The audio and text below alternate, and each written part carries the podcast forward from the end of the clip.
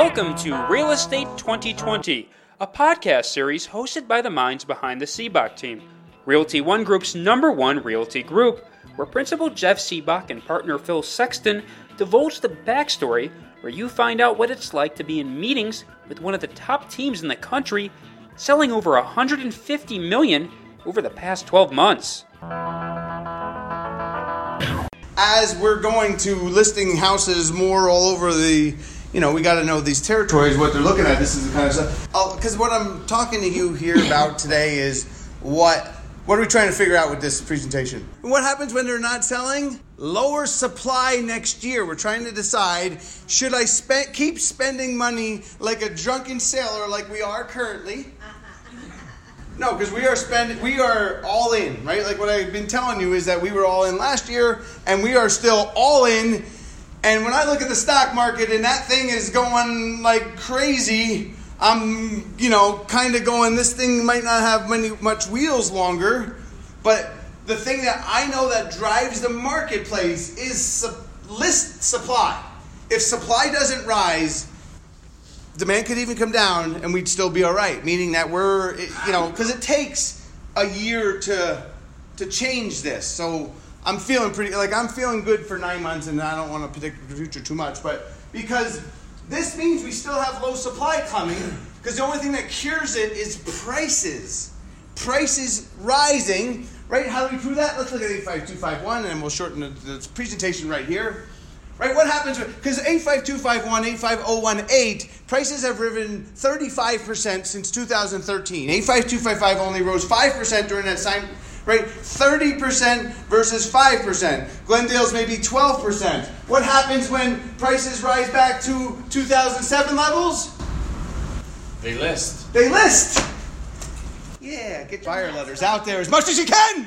Right? Just not that area. I'm nervous because everybody else on the planet's like dee dee dee dee dee ready like this thing this thing's gonna come. But I went on ABC News and said them it, I'm expecting a slow, steady rise because of what I just showed you. Not our, not 85251 and not 85018.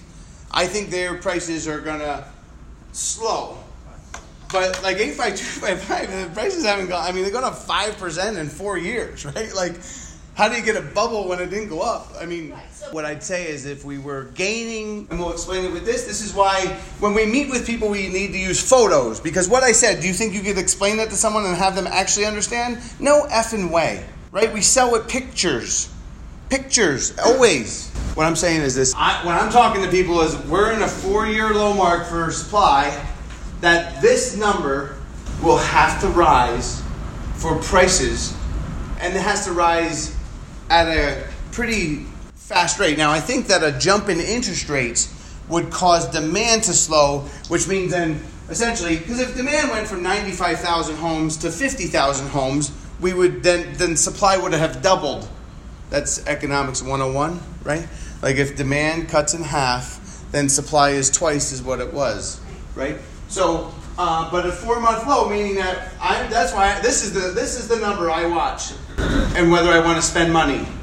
I mean, we're going to spend money anyway, but it, and what I'm going to be pushing you to do individually is to get better at marketing and get after it while the market's good because we're trying to get more customers because when the market turns you're going to go to more fruitful stuff which is pounding your database i'm just trying to do uh, we're in acqui- uh, customer acquisition mode as much as I can be, as aggressively as I can be right now. It's why I'm paying for more leads. It's why I'm trying to put in the training because I need. We've got 100 new buyers this year. I want 200 next year or 250, so that when the market slows, then we can uh, milk the database because it's going to be more. The return's going to be higher, right? Just like Google ads right now are still super profitable for us, so we're going to keep doing that. Where um, TV or uh, newspaper ads aren't as profitable. When I'm in a listing presentation, my job is to convince them that in three to five years, it's still only going to be 3% higher because we're not seeing inventory come on fast enough, so that they just decide to sell right now.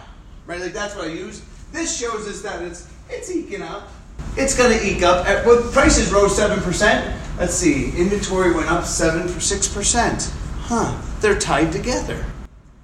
Are you with me there?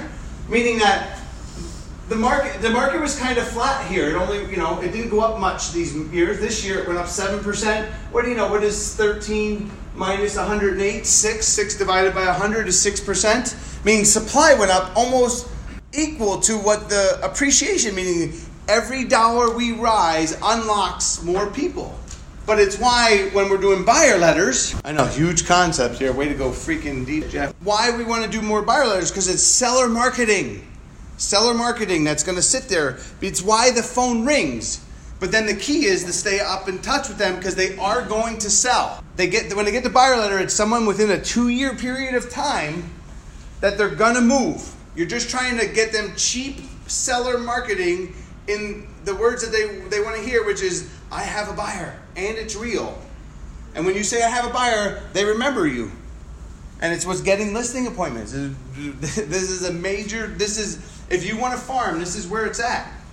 What it is, is the people that want to sell, they want to believe because also, what do sellers believe when they, um, when you call them about their house when they didn't call you?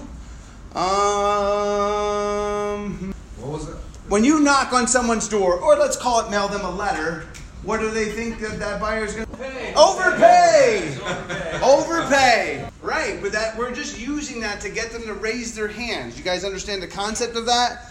So we may not now, but then it's we just have to stay in touch with those leads over because they're gonna sell soon. And then back to my story about the brass is because when you improve their value, now they can sell and list and sell.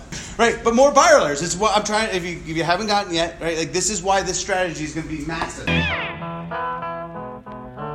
Thanks for listening to this edition of Real Estate 2020, a series by Sibbach Team, Realty One Group's number one real estate team.